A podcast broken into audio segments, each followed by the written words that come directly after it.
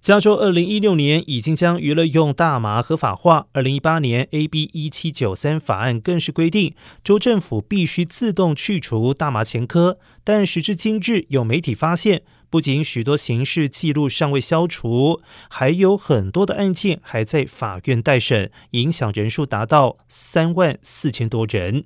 而这些人常因为前科而无法求职、取得专业的证照，或者是影响购房租房。不过，加州州长纽森签署的最新法令将可改变现况。新法规规定，各级法院必须在二零二三年三月一号之前更新刑事记录，并且通报加州司法厅，而司法厅必须在七月一号之前完成前科记录的更新。